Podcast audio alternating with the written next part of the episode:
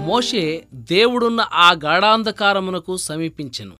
నిర్గమకాండం ఇరవై అధ్యాయం ఇరవై ఒకటో వచనం. జ్ఞానం నుండి తెలివితేటలు గల వాళ్ళ నుండి దాచిపెట్టిన రహస్యాలెన్నో దేవుని దగ్గర ఉన్నాయి. వాటి గురించి భయం అవసరం లేదు.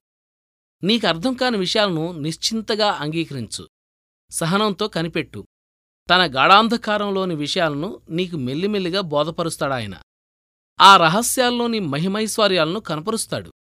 రహస్యం దేవుని వదనాన్ని దాచే ఒక అడ్డుతెర.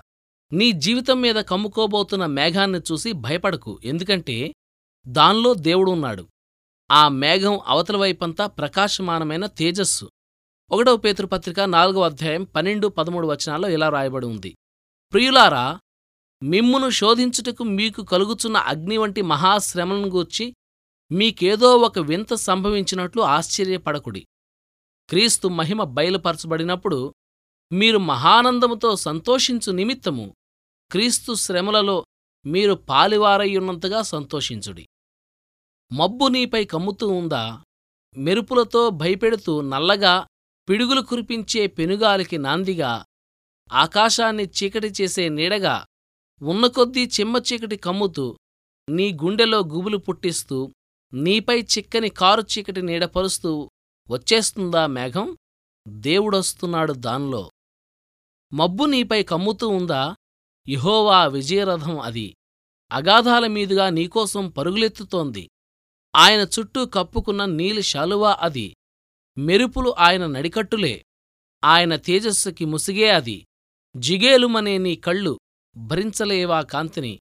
దేవుడొస్తున్నాడు దానిలో. మేఘం నీపై కమ్ముతూ ఉందా? నిన్ను కృంగదీసే శ్రమ ముంచుకొస్తూ ఉందా? చీకటి శోధన చెరచెరా దూసుకువస్తూ ఉందా? తెలియని మసకమబ్బు తేలివస్తూ ఉందా? అర్థం కాని అవాంతరం అలలా పడుతూ ఉందా? సూర్యకాంతిని నీ కంటికి దూరం చేసే మేఘమా అది? దేవుడొస్తున్నాడు దానిలో. మబ్బు నీపై కమ్ముతూ ఉందా? రోగం నీరసం ముసలితనం మరణం. నీ తుది ఊపిరినాడు చెదిరిపోతాయవన్నీ. దారిని పొగమంచు మూసి తీరం తెలియకుండా చేసే కారుమబ్బు అనతికాలంలోనే స్వర్ణకాంతితో అలరారుతుంది. దేవుడొస్తున్నాడు దానిలో. ఒక భక్తుడు రాకీ పర్వత శిఖరంపై నిల్చుని క్రింద లోయలో చెలరేగుతున్న తుఫానుని చూస్తున్నప్పుడు ఒక డేగ ఆ మేఘాలను చీల్చుకుని పైకి వచ్చింది. సూర్యుని దిశగా పైపైకి అది ఎగురుతూ ఉంటే దాని రెక్కలకున్న వర్షబిందువులు వజ్రాల్లాగా మెరిశాయి. ఆ తుఫాను రాకపోయినట్టయితే ఆ డేగ లోయలోనే క్రింద ఎక్కడో ఎగురుతూ ఉండేది. జీవితంలో మనకెదురయ్యే బాధలే మనం దేవుని వైపుకి ఎక్కిపోవడానికి కారణాలవుతాయి.